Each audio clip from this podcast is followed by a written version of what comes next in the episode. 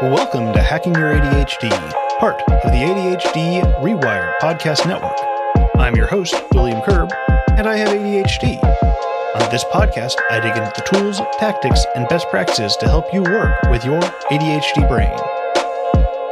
Hey team, this week I'm bringing you a conversation I had with Skye Rapson about burnout and boundaries. Skye is the founder of Unconventional Organization, a New Zealand based coaching group that specializes in online coaching, research backed, strength based ADHD support to help you get unstuck in your life. You may remember Skye from a previous episode last year, but we had such a fun conversation then that we decided to have another round. In this discussion, we drill into what burnout is, how to work on getting out of burnout, and then how setting boundaries can help us stay out of burnout in the first place. And really, this is a fantastic episode to help capstone this series on slowing down that I've been working on. If you'd like to follow along on the show notes page, you can find that at hackingyouradhd.com slash 132. All right, keep on listening to find out how we can start helping get ourselves out of burnout.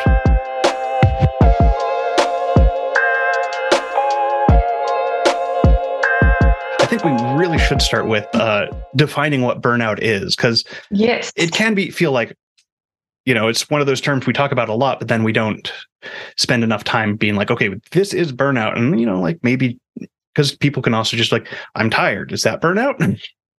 Yeah, it's interesting. So the research definition is that it's, you know, exhaustion related to prolonged and excessive workplace stress. It's related to cynicism, which people don't really know about as much, um, emotional exhaustion, personal you know, low feelings of personal accomplishment. But I think it's also, you know, can be connected to the idea of, you know, it's not just work, it's that work and home life, it's that work and volunteer life, it's parenting, all of those things coming together, um, or just work, depending on what you're doing, that can contribute to burnout, that excessive stress and pressure and, and work as well. yeah, and it's, you just kind of feel like I'm done. Yeah, Like I can't. There's there's no more. There's nothing left to give. 100%. Sometimes you feel like I was done, and now I'm realizing that I was done like a month ago. Sometimes burnout is something that it takes a while for you to notice, especially before, you know, at least for myself, before I was diagnosed with ADHD, burnout was almost like a cycle. Um, whereas now with ADHD, I have a better understanding of, of what burnout looks like and what I need with ADHD and burnout. And I do think, yeah, there's probably a level of how neurodivergence plays into uh, burnout. I mean, I know there are terms like autistic burnout, which are a bit different, but just with ADHD, we have these. We have we often have to do things harder to get get the same results as neurotypical people, and so we can reach burnout very quickly because we're just being like, well, I'm going to just try twice as hard all week. Yeah. Yeah. I mean, there's that sort of like executive functioning masking that we do where we have those, you know, ideas that we have to do so much additional work. And sometimes we do to try and get everything together, especially if we're undiagnosed. And so we're just throwing things at the wall and going, well, this huge complex system that I have worked last time. So let me just try and do it again in its entirety. Or if we have, you know, experiences of, of you know, trying to monitor ourselves in a workplace environment as well, especially now for those of us who are going back to back to that workplace environment. Definitely something where you just keep keep throwing what, anything at the wall to try and like keep going. And yeah. I think the thing that hits me the most with it is that it's not just being tired and to, but it's like accompanied with this apathy towards doing more work. Yeah. A hundred percent. A hundred percent. And I think I think it can be tricky when we get there to understand how to move forward and what to do next. And and sometimes the very first thing that we need to do is we need to just take a break. We need to take a, a day and and just relax or take some time and, and really give ourselves that time. We call it a grounding routine. You know, do something comforting, nourishing, some, talk to somebody, reach out, and then feel like, okay, I feel grounded enough, I feel good enough to now potentially even think about what I might do, what executive functioning systems I might put in place and routines I might put in place to help navigate my way through this burnout. Yes. what are so? What are some of the ways that we can work on once we're in burnout, uh, getting out of it? And we can also t- later also talk about how to like prevent future burnout. Yeah, yeah. I think when we're in burnout, you know, often it's about understanding. How, well, the first thing is to to reach out to somebody, to talk to somebody. It could be a therapist, it could be could be a friend, um, somebody who understands, who who can kind of help you gauge where you are in this burnout. Because sometimes, you know, I, I, work with lots of clients and sometimes they're like, oh, I was burned out like last year, especially at the moment, you know, and now I'm like beyond, like, this is, I, I can't do anything. I've worked with clients who, you know, we go through the get in focus routine in the morning with them. And then they stop at the end when they're supposed to get started on work, and then they just go and do something fun. And that is, you know, work that is as much of a routine as they can handle at this point because of the burnout or people who have just experienced it. And so for them, it might be talking to their boss, talking to themselves, um, if they're working for themselves, you know, and understanding what adjustments could be put in place. And often it is about changing your routine. Um, I can definitely see that because one of the ideas that I saw push for a while is that like, oh, to cure your burnout, you just need to like, you know, take a long weekend or something. But then you're just going to go it doesn't actually help because then your work builds up during that time and then you're you come back and you're like now i have even more stuff to do yeah, a hundred percent. It's it's like a filtering system. Often we talk about the idea of like you've got a funnel, and at the top is just everything coming through, and at the bottom is theoretically you doing work, getting things sorted, you know, funneling through, and maybe some of the things leave, you know, halfway through the process, and you don't end up doing them or you delegate them. With burnout, it's about understanding okay, my funnel is different now. It's a burned out funnel, basically. Mm-hmm. And I need to figure out, you know, how much time can I do things? I don't want to contribute to burn. I don't want to increase my burnout, but I do want to understand, you know, what do I still need to do? What can I do? And, and reaching out for help at that point is really important. That might be a time to talk to um, people that you work with and, and see, you know, what you're doing, and also see like, especially sometimes, you know, what is the good enough standard? Where is that? And where are you in line with that? Can we can we bring it down? Sometimes with and we'll talk a bit about avoiding it in the first place, but sometimes understanding, okay, I'm going in this direction. I've been doing these 12 things. Only six of them are helpful for where I'm going. So the rest of them I can kind of like reduce or or not do at all.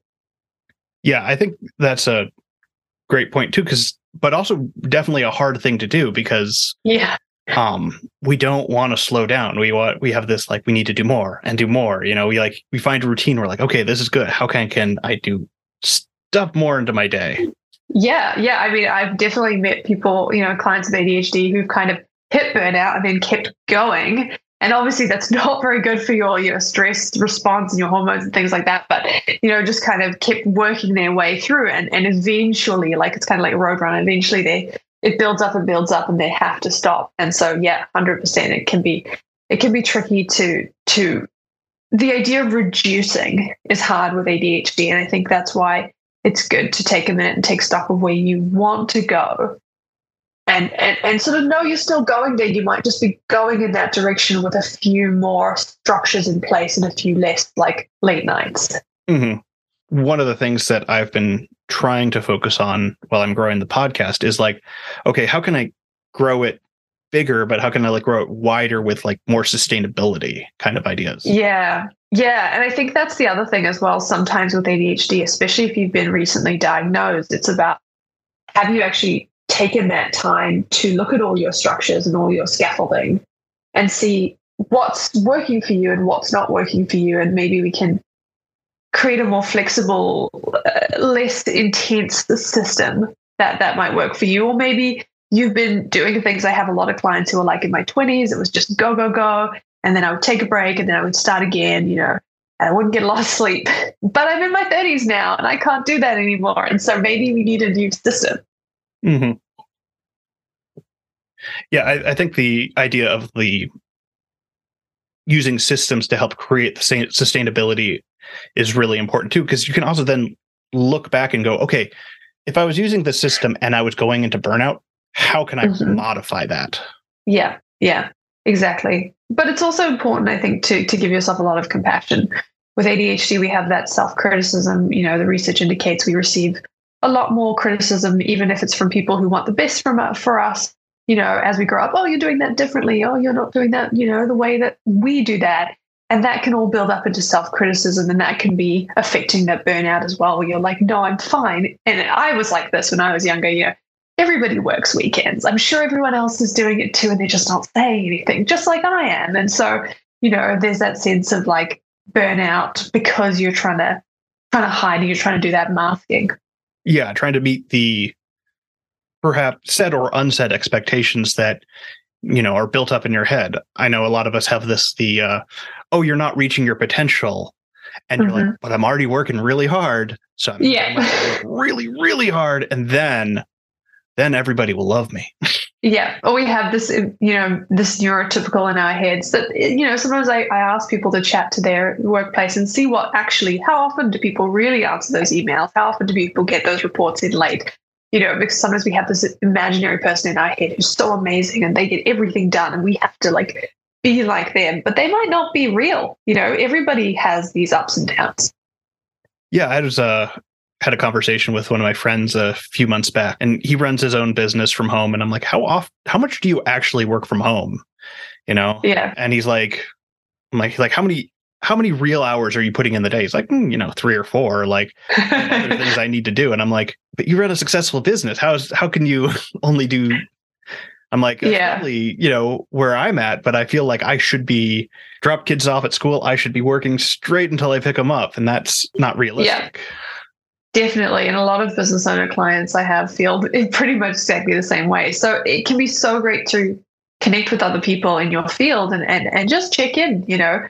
You're not saying, hey, I think I'm I'm failing, like please help. It's it's more just just asking, like you just did, you know, like, well, how how many hours do you work? How many emails do you respond to a day? You know, and actually getting getting a sense of where the line really is.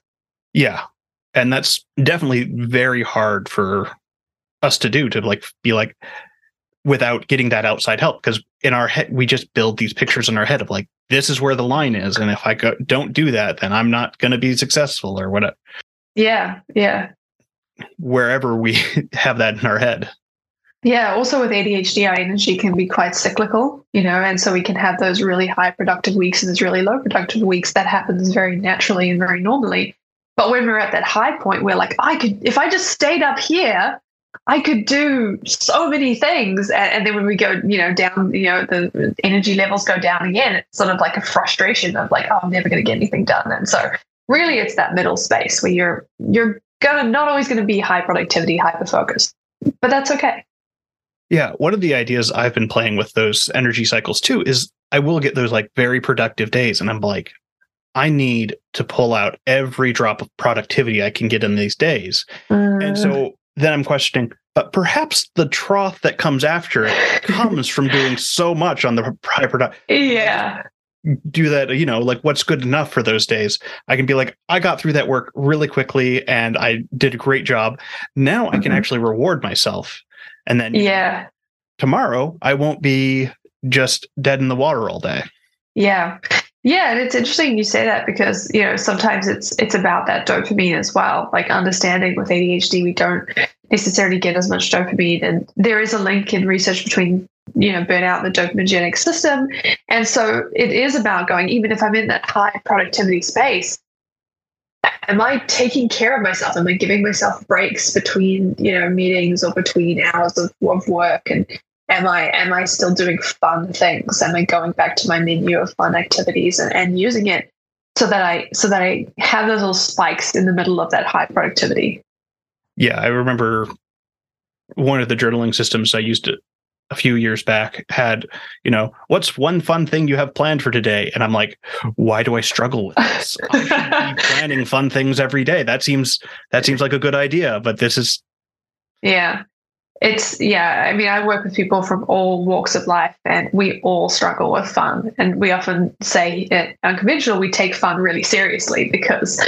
it's a big part of making sure you know it's connected to motivation you know with adhd we're not getting as much dopamine we don't know why is it you know in terms of the brain exactly but we do know that the neuroimaging shows that that is the case and so okay well does that mean we're getting paid five dollars for some someone else is getting paid ten dollars for the same job? We're not going to be as motivated. We need to add something fun to doing the job or completing the job or starting the job to, to kind of increase that motivation. Yeah. And from what I understand too, it's we need that closer to the the the reward and dopamine thing closer to the actual job than a neurotypical person would as well. Yeah, yeah, it's interesting. I'm I'm working with my research team now to try and write an article about it because there are some theories, you know, that that are really showing that we don't have that connection. And, and I've talked to so many clients about it, and they're all experiencing that feeling of like, this weekend is great. Don't know why that horrible week happened. I'm definitely not connecting the two. Yeah, recently I had uh, with my son had to do write his name like 50 times for all these Valentines they're sending out at school. Did not want to do this at all. And we're uh-huh. like, okay, every five names you can get like a Hershey kiss. And he was like, okay, I'm in. yeah, yeah, yeah. And like the first like 15 names were like pulling teeth. Then we switched the system and he was like just done in like 20 minutes.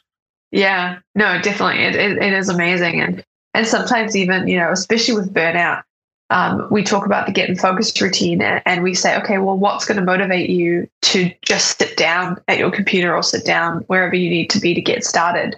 What can we do? You know, do we say, okay, well, first it's a it's a cup of tea and an article that you're reading and maybe a chocolate biscuit and, and you're enjoying that moment. And that's kind of the reward just for sitting down. Sometimes you need that when you're when you're in that space of just being really demotivated.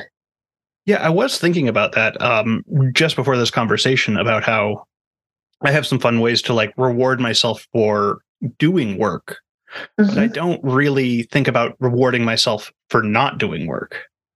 Interesting. Yeah. It might be interesting to be like, okay, I took a break, you know, do something fun for that, you know, mm-hmm. making more than just the break be the reward. Yeah, that's quite an interesting idea. I think, especially if you're struggling with with that hyper focus and you are um and you're sort of like no i need to work six hours straight because that you know and, and you need maybe that reward to actually take a break um, and, and kind of know that you're you're closing up shop you're taking that long break you're doing something super fun as a reward and then you're you're opening it back up again and getting back to work. Yeah because it's just it's easy to be like well mm, it's, it's, a break. I'm going to do whatever and yeah. um, yeah I also think it's really important for us to think about how we're taking that time off too, because yeah. it's my my worst self is just like, okay, you're gonna, you know, like you're gonna take tomorrow off and you're gonna play video games all day, and then Friday yeah. you're gonna be feeling awful. Yeah, yeah, and it, it's interesting as well because it's like, where are you at? Because for some people, video games might be incredibly great, but for other people, it's like you got to go outside, you got to go for a walk, you got to do something else, and and so it is nice, and that's why I, I love the Jessica McCabe, Eric Tivers dopamine menu because it's um it's it's like you've got that sense of like cool i've done some you know dessert dopamines i've done a bit of social media you know that is that is something that everybody does you know most of the time. But it's time to get those mains in. I need to get like those a couple of times a week at least. So let's read a book let's go to a coffee shop you know something bigger and something more nourishing. Yeah i think the dopamine is such a good idea. Um should break mine out again. I have I wrote one up a few a year yeah. ago, and it's like, oh yeah, that's that's in a file somewhere. Oh yeah, yeah. We work with clients. We actually create a dopamine menu for them during sessions, and then we kind of encourage them to keep it out. But it's always a good reminder when you're doing that as well. You're like, I need to get mine out. I mean, I think that's one of the best things about working with coaches or therapists is that with ADHD, we know these things, but we're not yeah. doing them. Like it's not yeah. a disorder of you know not knowing enough.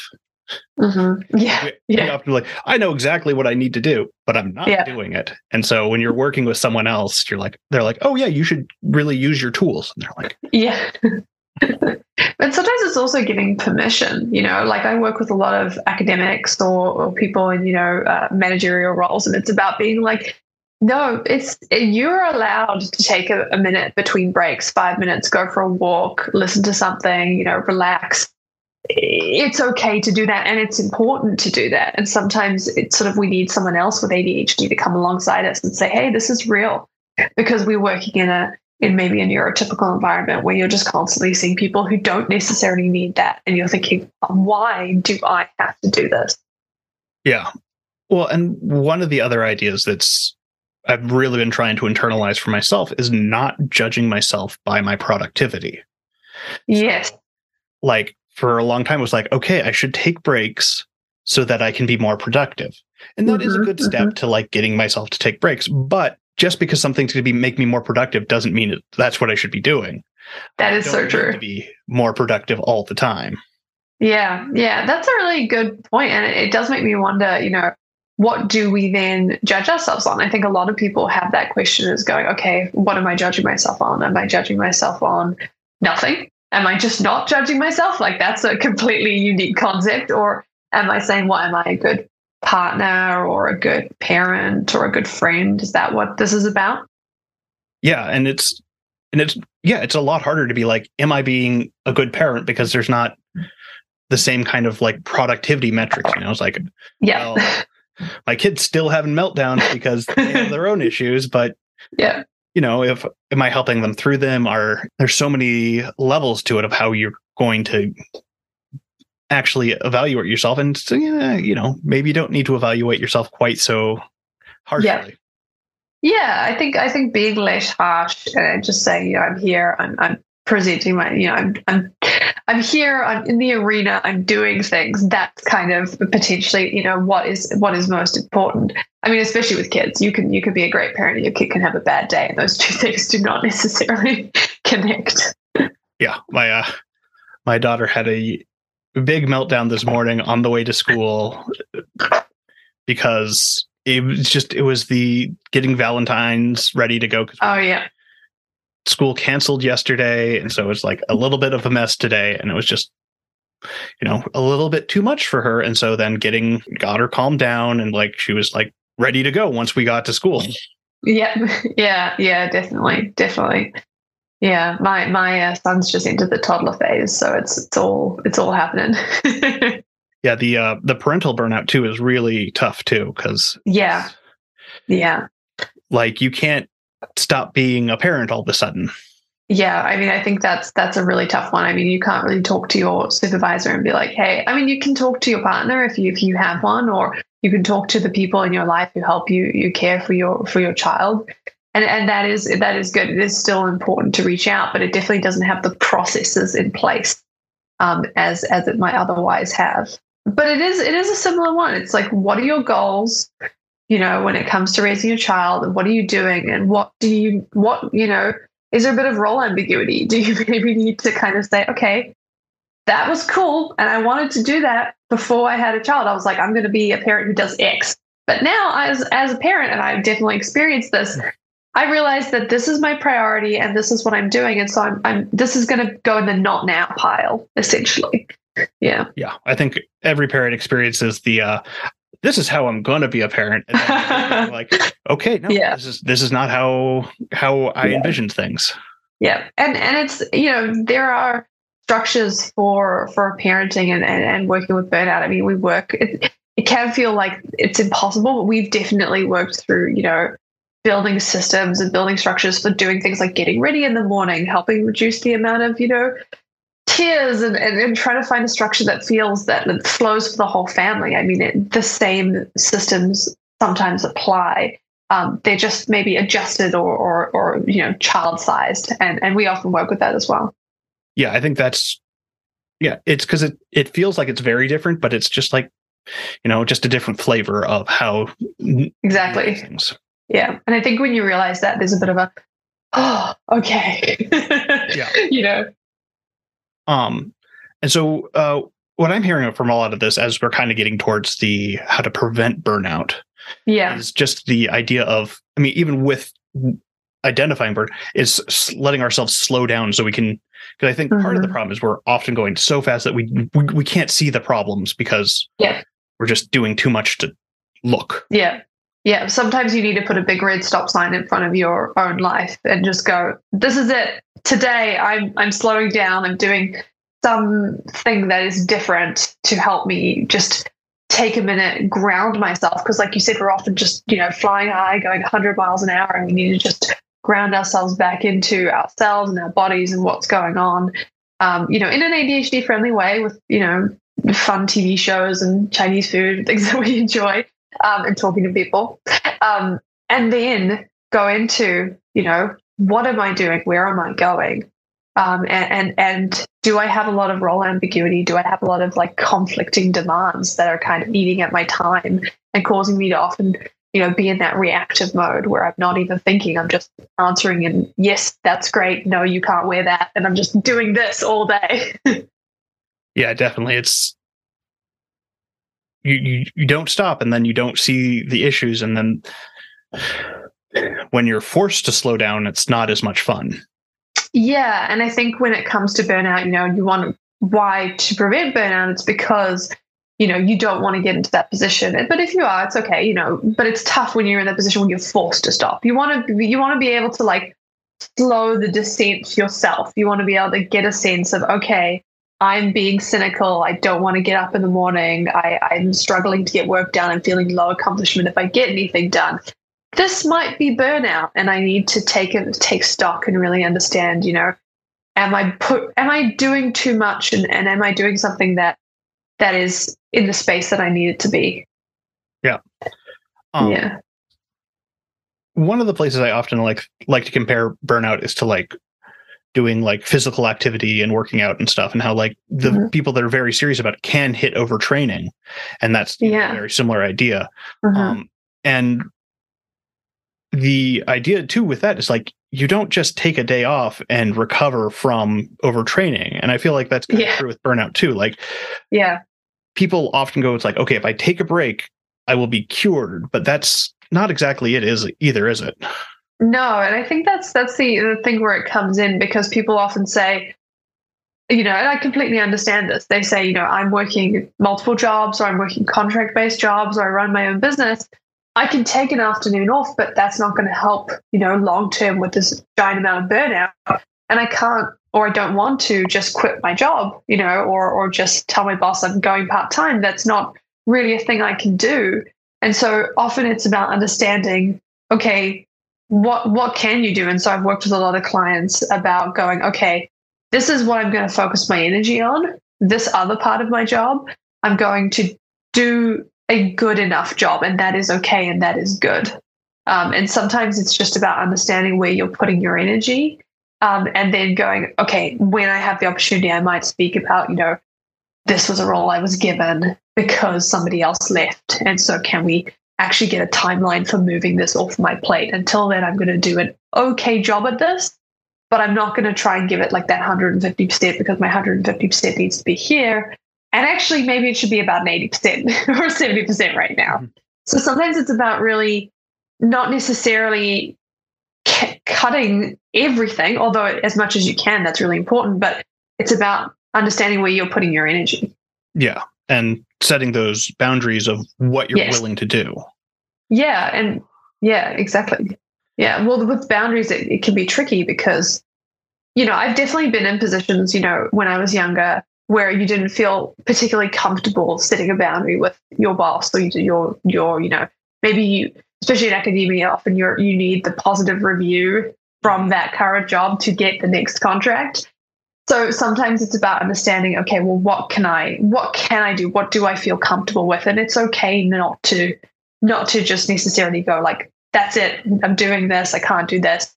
Maybe it's about talking to your colleagues and figuring out what we can delegate together what what do you feel comfortable doing yeah and it's going to be uncomfortable for people at first to do especially if they're not used to setting boundaries yeah exactly and so sometimes it's about what can I what can I do as a first step? You know, who can I talk to? Maybe it's my partner, maybe it's my colleagues, maybe then it's my supervisor and saying, you know, not necessarily having to say you have ADHD, although if you feel comfortable doing that, that's amazing. But it might be saying, hey, I I have to, you know, do most of this in the morning. I'm gonna take an hour out of my morning where I'm just not available for emails to, because that way I'm gonna get more done in this area that's both about priorities. Things like that.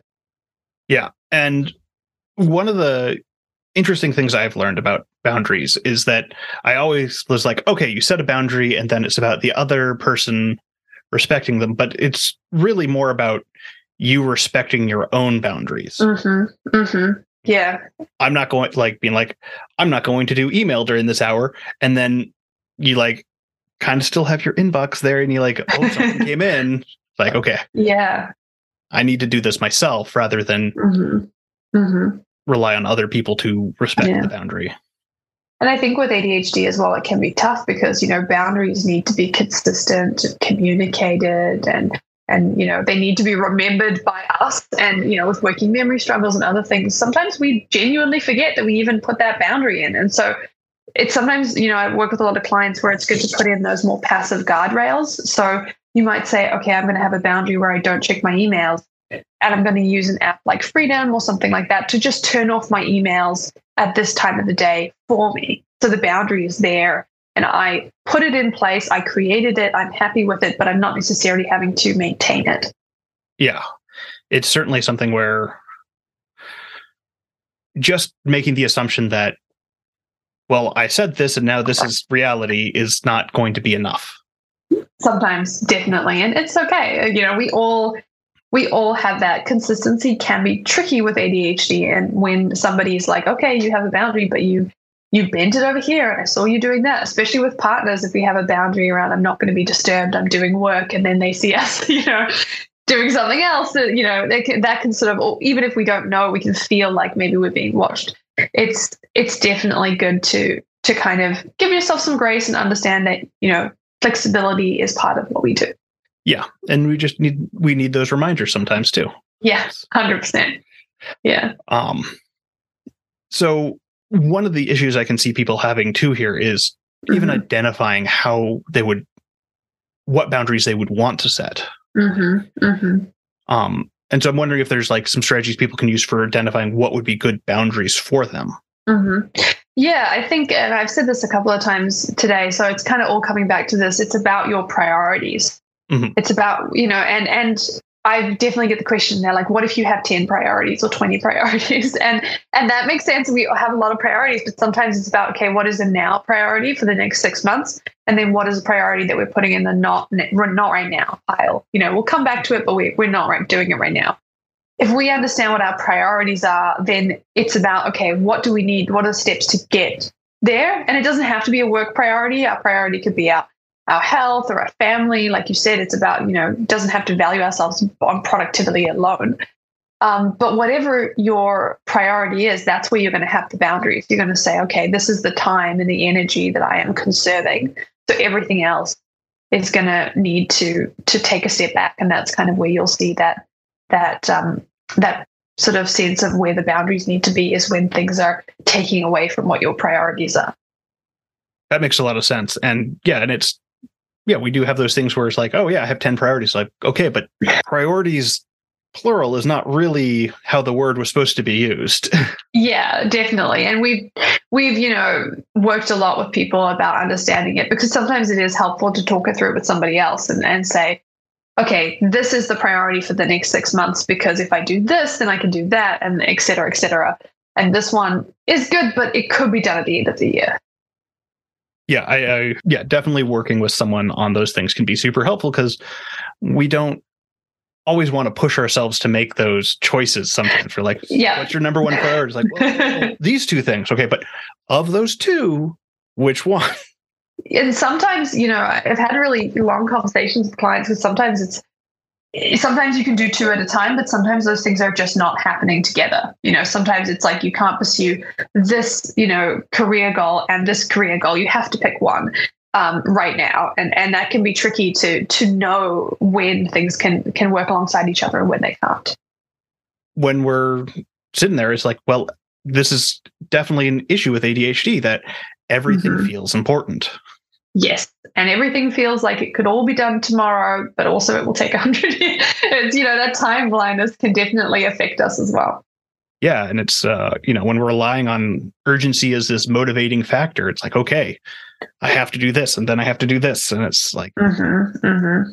can i And get that, out of that cycle yeah, and that can contribute to the burnout as well as that, that uh, everything is urgent. Everything is happening right now. Everything takes extra time that I didn't have. Again, those boundaries, right? Do you have a, if you have a routine for your, your day and your week to reduce burnout, it might involve clocking off at a certain time. But if everything you're doing is always urgent and always due tomorrow, it can be a lot harder to clock off. So those prioritizing, those thinking about how to do things in advance, using your calendar, all of those structures are going to come into play to help you keep these routines to help you reduce that burnout. Yeah. And it's definitely something where you're going to have some pain points when you first start doing it. Mm-hmm, mm-hmm. Yeah, it's it's you know a couple of steps forward, a couple of steps back. It's chipping away. It's all those metaphors. You know, they really come into play here. Yeah, because I, I know I've um I've been doing a number of episodes about urgency recently, and honestly, when I first started doing ADHD stuff and was like trying to get away from the urgency cycle, I would miss something that was urgent, but I was like, oh well, I can put that off. And I can you know work mm-hmm. on this other thing, and then it'd be like, mm-hmm. oh no, I and be like right back into the cycle. Yeah, no, hundred percent. It, it, can be tricky, and I think as well, you know, it's like having that self compassion for yourself because it, chances are, you know, once a month, once every couple of months, maybe once a week while you're getting started, those things will come up. But you know, with ADHD, especially with the, the structures we build at unconventional, it's all about that flexibility. It's about having something that can kind of like bend and move with you so that if something does come up, you have you have a way to handle it and kind of absorb it into your funnel without without having to break down and start the whole thing again. Yeah, I think the systems and self compassion are just so key because it's yeah yeah. Like, look, you're gonna miss things. That's just how it is. Even if you were neurotypical, you would miss things. Yes. Yeah. I love that. Systems and self compassion. I need to put that on my somewhere.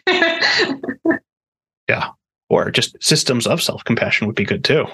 yeah, yeah, no, definitely. I think that needs to be a sticker somewhere. It's it's something I always come back to is when I'm like writing, I'm like always realizing in retrospect, I'm like, well, I'm writing about self compassion. I'm like, man, I should really do that for myself. mm-hmm, mm-hmm. Um, because it's it's a lot easier for me to extend that compassion for other people.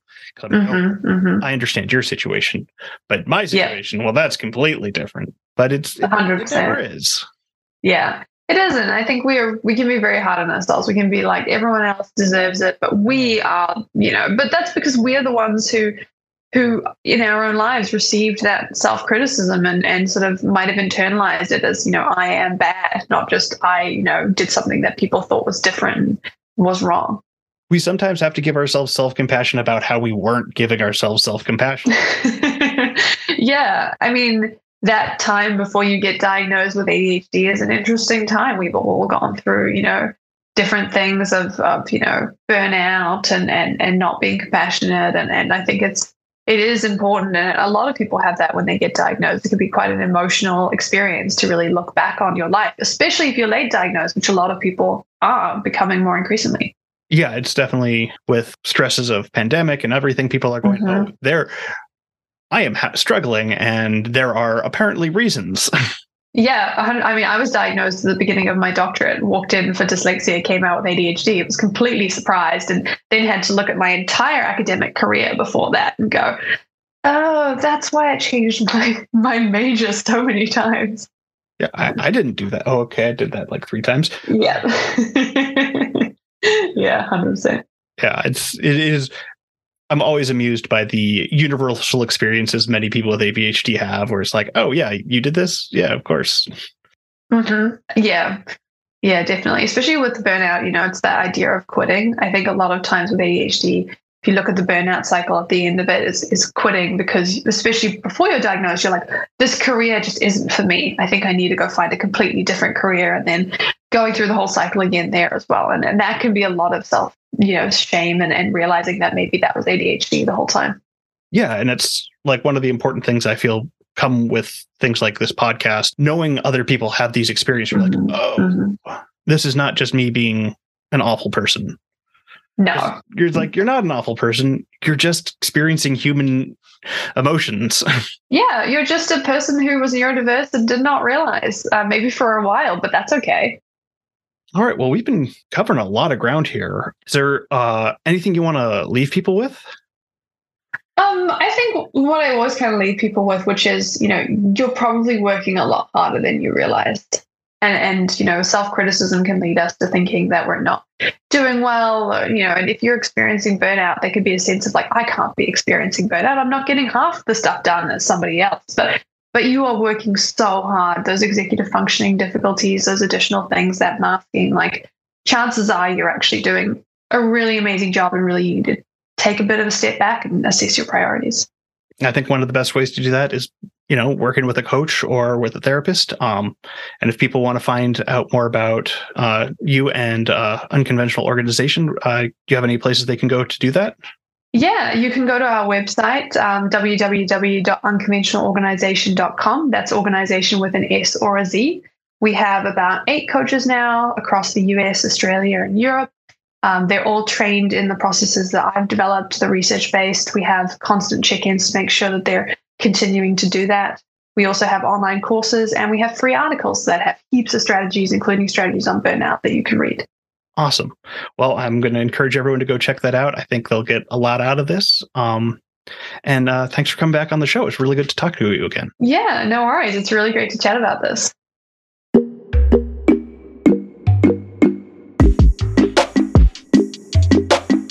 Thanks for sticking with me all the way to the end. And thanks again to Skye for coming on the show. It was another fun conversation. If you're interested in getting coaching with Skye and Unconventional Organization, be sure to go check out their website at unconventionalorganization.com.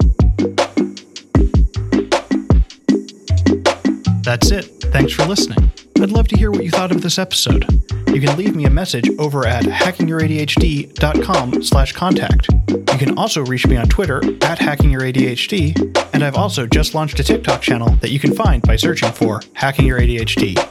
If you'd like links or to read this episode's transcript, you can find those on the show notes page at hackingyouradhd.com. If you'd like to support the podcast, the best way is to share episodes with someone you think would get something out of it. Just click the share button on your podcast player and send your bestie the link with something like, Hey, I love this episode of Hacking Your ADHD. I'd bet you'd get a lot out of it too. Or you can support the show through my Patreon at hackingyouradhd.com slash Patreon. Sign up for the 2, 5, 10, 25, or even $50 a month level and get some great perks like monthly bonus content or early access to upcoming episodes. That's hackingyouradhd.com slash Patreon. And be sure to check out all the other podcasts on the ADHD Rewired Podcast Network.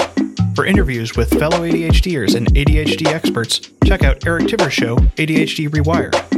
For those of you with kids, be sure to check out Brendan Mahan's show, ADHD Essentials. And even if you don't have kids, his show is still a great resource for ADHD management. If you're interested in exploring issues of race and diversity in ADHD, be sure to check out ADHD Diversified with MJ. I also do a live Q&A with all the hosts of the ADHD Rewired Podcast Network on the second Tuesday of the month at 10:30 a.m. Pacific. If you'd like to sign up, just go to adhdrewired.com/events. And now for your moment of dad. What's made of leather and sounds like a sneeze? A shoe.